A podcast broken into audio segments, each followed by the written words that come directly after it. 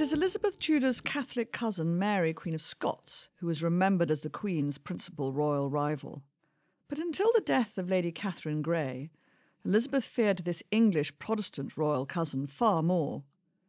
This is not a truth that fits with the Elizabethan myths, so Catherine's dramatic life is largely forgotten, along with one of the great love stories of English history.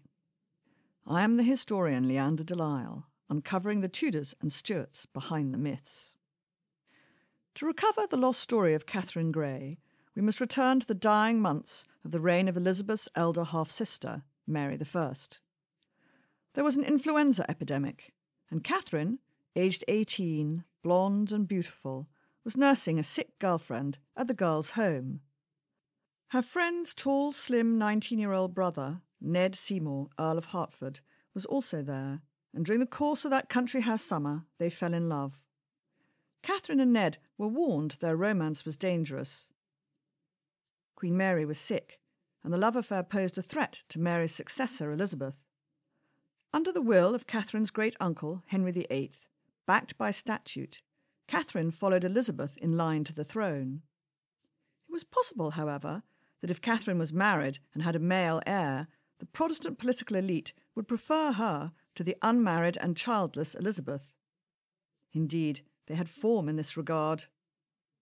In 1553, King Henry's son, Edward VI, had cut his half sisters, Mary and Elizabeth, out of his will and bequeathed his throne to Catherine's elder sister, Jane Grey.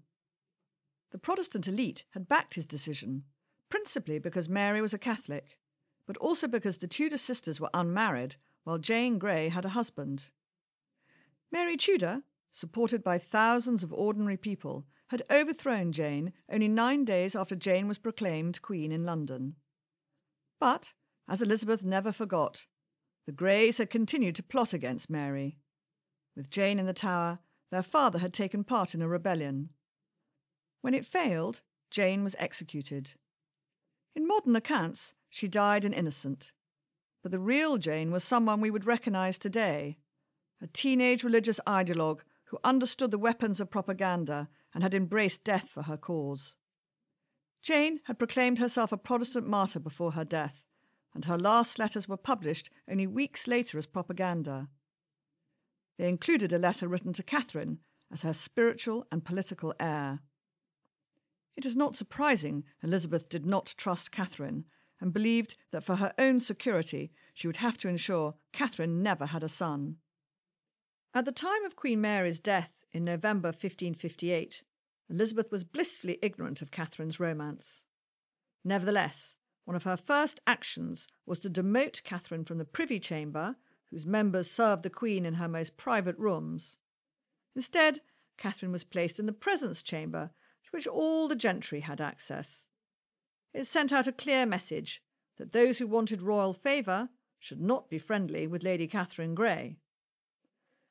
Elizabeth remained too busy, however, pursuing her own passion for her married master of the horse, Robert Dudley, to notice the affair between Catherine and Ned. The young couple later remembered the royal progress of 1559 with its summer banquets and garden walks as the time when they fell in love. It was, however, Elizabeth's devotion to Robert Dudley that was the talk of the court. It seemed she only had eyes for him. By the summer of 1560, many believed Elizabeth's affection for Dudley would lead to her overthrow, and ambassadors and privy councillors were discussing the arrangement of a suitable future marriage for Catherine as her heir. The Spanish hoped to see Catherine married to a Habsburg. Elizabeth's councillors talked instead of marrying Catherine to the Earl of Arran, leader of the Scottish Protestants. But Catherine had her own way and married Ned in secret. The transcripts of later interviews in the Tower describe Catherine and Ned's wedding night in intimate detail. The service took place in his bedroom at a house on the Thames, with only his sister as witness. They toasted their wedding quickly and rushed to bed. They made love twice, with Catherine naked, save for her headdress. Then they dashed back to court so they wouldn't be missed. Over the following months, the couple had sex in all the Queen's palaces, as well as at Ned's London house. Catherine became pregnant, but terrified how Elizabeth would react, she wouldn't accept what was happening. With Ned anxious to leave England on a trip round Europe, she ignored what her body was telling her and agreed he could go. She was eight months pregnant when she at last confessed to the Queen's love, Robert Dudley, that she was to have a child. Catherine hoped Dudley would protect her. But Elizabeth promptly threw Catherine in the tower, and Ned, recalled from his trip round Europe, was also imprisoned. The fact that Ned's mother had royal blood and his father was Edward VI's uncle, the Protector Somerset, who had brought Protestantism to England, made Catherine's marriage all the more threatening to Elizabeth. On September 24, 1561, Catherine gave birth to a son in the Tower, Edward Seymour, Viscount Beauchamp, heir to Elizabeth under the will of Henry VIII, following his mother in line of succession. Two days later, the baby was baptized in the church at the Tower, only feet from the decapitated remains of his aunt, Lady Jane Grey. Elizabeth, meanwhile, now ordered a church commission to find Catherine's marriage invalid. As the sole witness to it, Ned's sister, had since died and the cleric had vanished, it would be a simple task. Their son could then be labelled a bastard. For Elizabeth, it was vital, however, that they not have a second son. Under canon law, a legal marriage only required a statement of intent to marry before witnesses, followed by intercourse. Catherine and Ned had been interrogated by the Archbishop of Canterbury and senior councillors on their marriage and told them all they considered themselves man and wife. Any new child would therefore be legitimate, should they ever conceive another. The Lovers' rooms were only ten feet apart within the mansion house of the Lieutenant Sir Edward Warner. He was sufficiently sympathetic to Catherine to allow her to keep pet dogs and monkeys, even though they damaged the furniture. Warner's deputy went further and permitted messages to pass between the couple. But Ned also succeeded in bribing two of the tower guards to unlock his door and those to Catherine's chambers.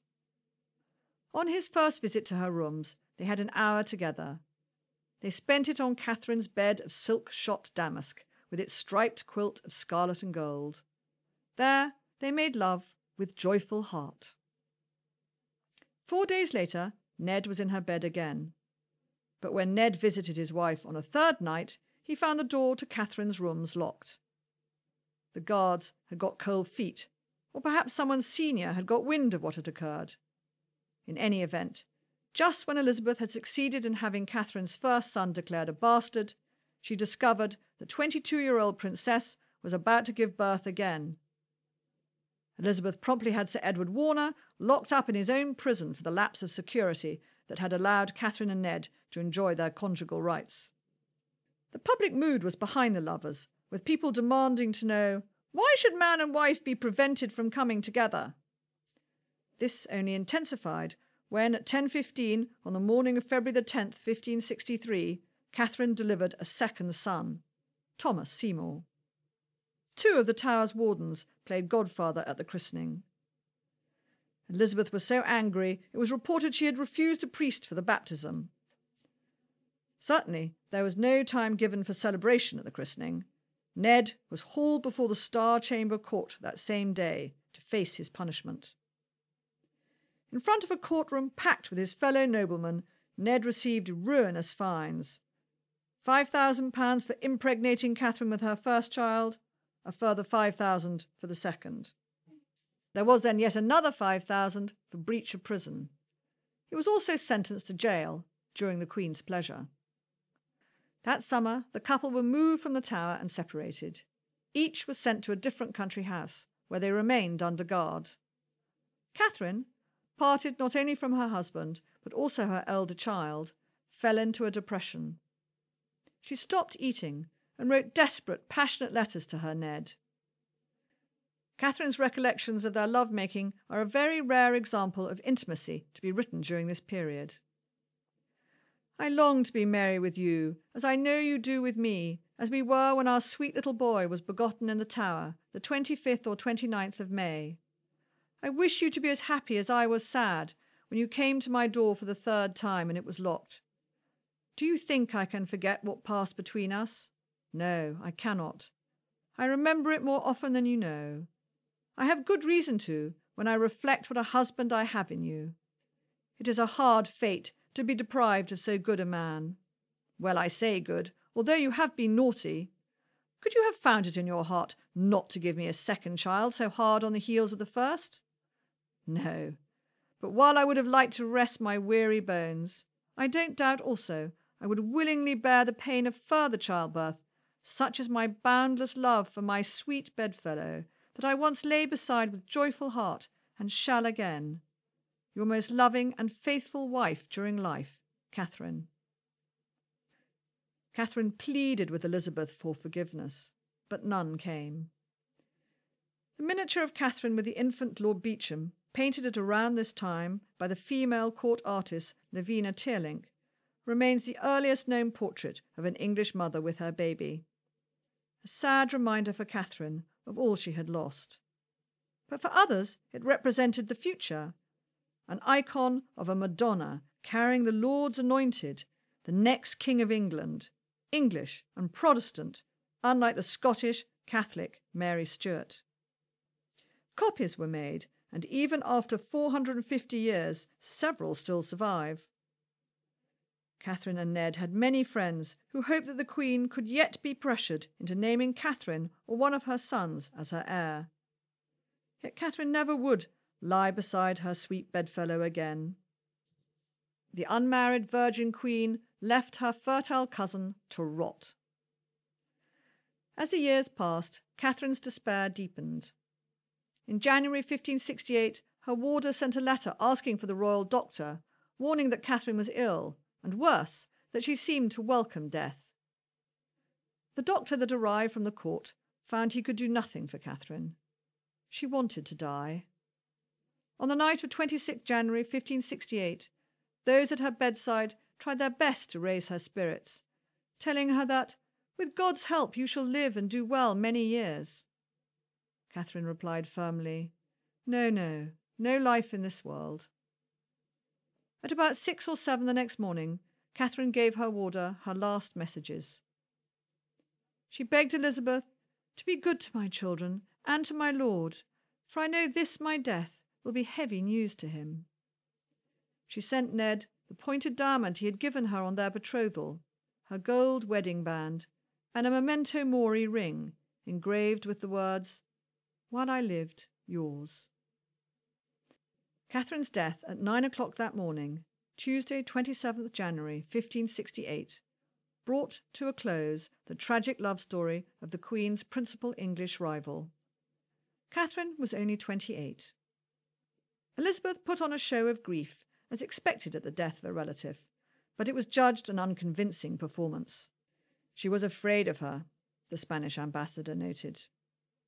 Catherine was to be buried in a little chapel near the house where she died, in Yoxford, Suffolk. Ned was freed two years later, in 1571, still hoping their elder son, Lord Beauchamp, would one day be king.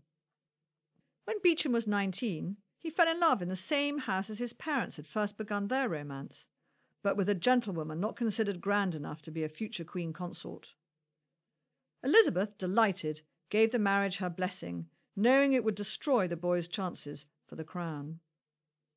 In 1603, James Stuart, the son of Mary, Queen of Scots, succeeded Elizabeth to the throne. Ned lived long enough to see how unpopular James became. He died aged 84, over 50 years after Catherine. To King James's anger, efforts were still being made to prove the validity of their marriage.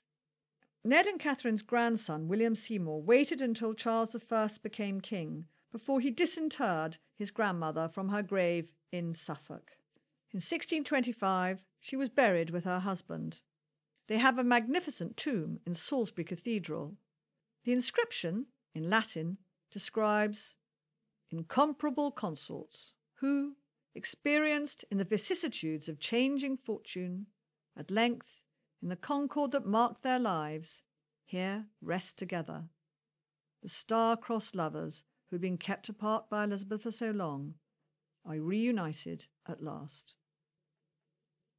If you would like to know more about Catherine's story, it is covered in more detail in The Sisters Who Would Be Queen, the tragedy of Mary, Catherine, and Lady Jane Grey. and also in my biography of the dynasty called simply Tudor.